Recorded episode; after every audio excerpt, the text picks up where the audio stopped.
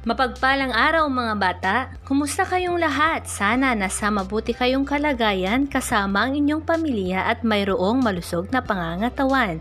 Sa ngayon, huwag munang lalabas sa inyong tahanan at subaybayan ang ating aralin. Welcome to our second podcast episode sa Edukasyong Pantahanan at Pangkabuhayang Baitang Lima. Ako ang inyong teacher Ami sa podcast episode na ito. Sana maging masaya at may matutunan kayo sa ating aralin ngayon.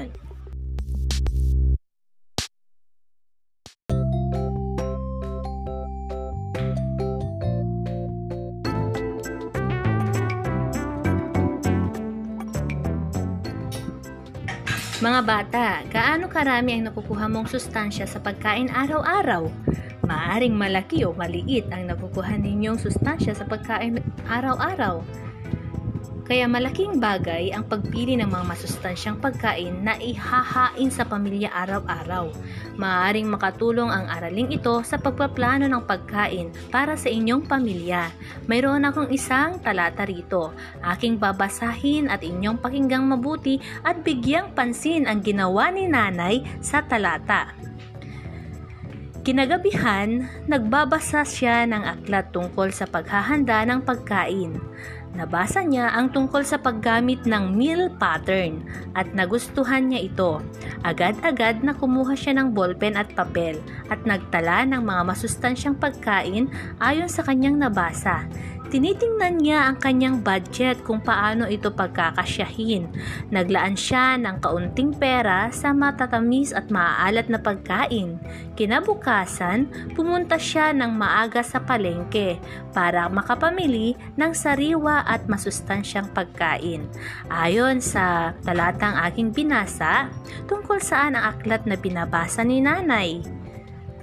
Tama, yan ay meal pattern. Ang kanyang pinabasa ay meal pattern. Gaano kahalaga ang meal pattern para sa pagpaplano ng pagkain? Mahalaga ito dahil dito natin makikita ang mga pagkain na dapat ihanda. Ano-ano ang mga kabutihang na idudulot ng pagkain ng masusustansyang pagkain. Tama, mga masusustansyang pagkain ay nakakatulong sa pag-iwas sa mga sakit, halimbawa na lang sa lumalaganap na ngayon na sakit at makapagdudulot ng mabuting kalusugan. Kaya marapat lamang na tayo ay kumain ng masusustansyang pagkain.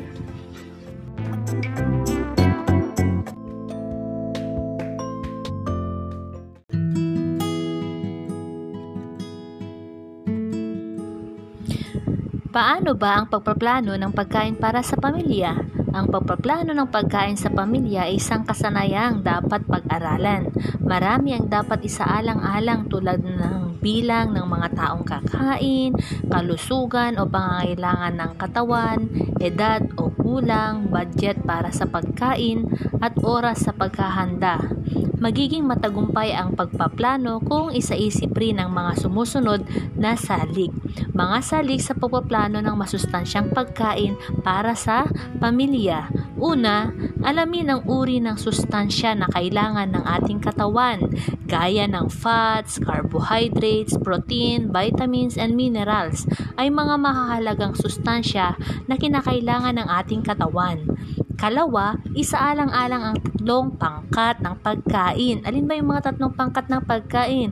Go foods, grow foods, at glow foods. Ang go foods, ito ay nagbibigay enerhiya sa katawan at may sustansya tulad ng fats at carbohydrates. Ang grow foods naman, tumutulong ito sa paglaki. Idagdag pa ang mga pagkain na nagbibigay protina. Ang glow foods naman, ito ay mga pagkain na pananggalang sa sakit at infection, vitamins at minerals ang sustansya na dulot nito. Kailangan sa bawat kainan kumpleto ang tatlong pangkat ng pagkain. Ikatlo naman, gumawa ng talaan ng putahe. Ito yung menu pattern. Dito makikita ang mga pagkain na dapat ihanda. Sa agahan, unang isusulat ang prutas. Bago ang pagkain mayaman sa protina, kasunod ang kanin at inumin. Sa pananghalian at hapunan ay nauunang pagkain may sabaw. Kasunod ang pagkain mayaman sa protina, gulay, kanin at prutas. Magagamit ito para sa paghahanda ng mga kagamitan sa Pagluluto. Tinitingnan kung napapanahon ba ang sangkap na kailangan sa pagluluto.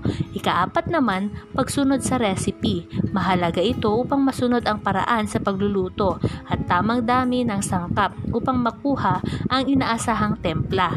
Ikalima naman, kailangan tatlong beses maghanda ng pagkain, agahan, tanghalihan, at hapunan. Ang agahan, pinakamahalaga at hindi pwedeng ipagpaliban sa buong araw. Inihain ang agahan mula alas 5 hanggang alas 9 ng umaga. Ang pananghalian naman mula sa oras ng 11 o'clock ng umaga hanggang alauna ng hapon at hapunan sa oras ng 5.30 hanggang 10 o'clock ng gabi. Narito ang halimbawa ng menu o meal pattern sa isang araw. Pangagahan, prutas, pangunahing pagkain, mayaman sa protina, kanin at inumin. Tanghalian, una ay asabaw, kalawa pangunahing pagkain mayaman sa protina, katlo kanin at kaapat ay ang prutas. Ang hapon naman, sabaw, pangunahing pagkain mayaman sa protina, kanin at prutas. Yan yung tinatawag nating meal pattern sa isang araw. Dapat isaalang-alang natin ang mga salik sa pagpaplano ng masustansyang pagkain.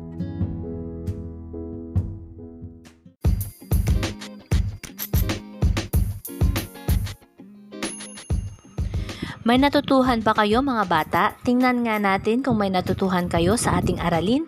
Kumuha ng ballpen at kwaderno. Pakinggang mabuti ang panuto. Handa na ba kayo mga bata? Simulan na natin. Ito ang panuto. Iguhit sa kwaderno ang hugis puso kung wasto ang kaisipan at hugis araw kung hindi. Isulat ang inyong sagot sa kwaderno. Ang ihuhugis ninyo kung wasto ay puso, ang kaisipan. Araw naman kung hindi. A. Iba-iba ang pangangailangan sa pagkain ng bawat membro ng mag-anak ayon sa gulang, kalusugan, kasarian at uri ng gawaing ginagampanan. Ulitin ko. A. Iba-iba ang pangangailangan sa pagkain ng bawat membro ng mag-anak ayon sa gulang, kalusugan, kasarian at uri ng gawaing ginagampanan. B. Kailangan ng mag-anak ang malaking budget para sa pagkain upang matugunan ang kanilang pangangailangan. B. Kailangan ng mag-anak ang malaking budget para sa pagkain upang matugunan ang kanilang pangangailangan. C. Ang agahan ay mahalaga bago magsimula sa maghapong paggawa. C. Ang agahan ay mahalaga bago magsimula sa maghapong paggawa. D. Ang huwaran ng pagkain o meal pattern ay nagsasaad ng mga uri ng pagkain dapat ihahain sa agahan, tanghalian at hapunan. Ang huwaran ng pagkain o meal pattern ay nagsasaad ng mga uri ng pagkain dapat ihahain sa agahan, tanghalian at hapunan.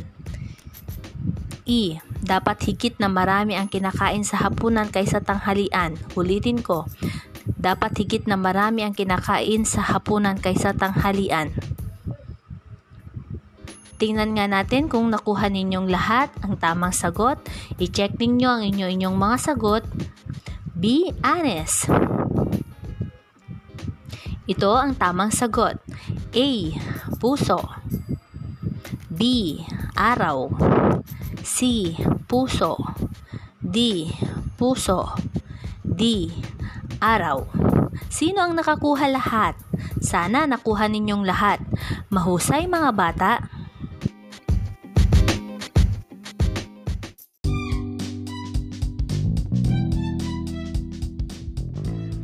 Maraming salamat mga ginigiliw kong mag-aaral sa inyong masiglang partisipasyon. Ito ang mga salik na dapat ninyong tandaan, mga salik sa pagpaplano ng masustansyang pagkain para sa pamilya. Una, alamin ang uri ng sustansya na kailangan ng ating katawan. Ikalawa, isaalang-alang ang tatlong pangkat ng pagkain, Go, Grow at Glow Foods. Ikatlo, gumawa ng talaan ng putahe o menu pattern. Ikaapat, pagsunod sa recipe. Ikalima, kailangang tatlong beses maghanda paghahanda ng pagkain, agahan, tanghalihan at panghapunan. Isaisip ninyo ang lahat ng ito at maanong tularan ninyo at sundin ang mga salik sa pagpaplano ng masustansyang pagkain para sa inyong pamilya.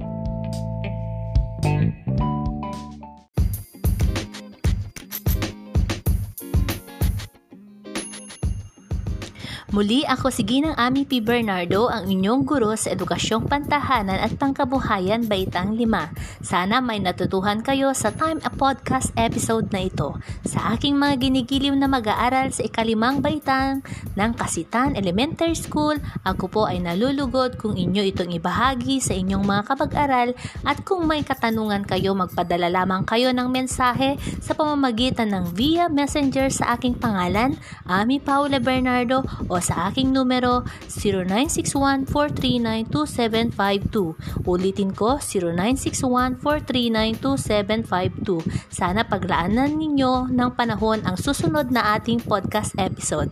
Salamat sa inyong lahat. Hanggang sa muli!